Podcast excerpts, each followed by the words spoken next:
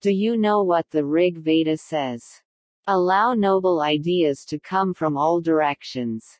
There is something good in everyone we look at. We have to accept them as teachers, but we cannot follow all of them as true teachers.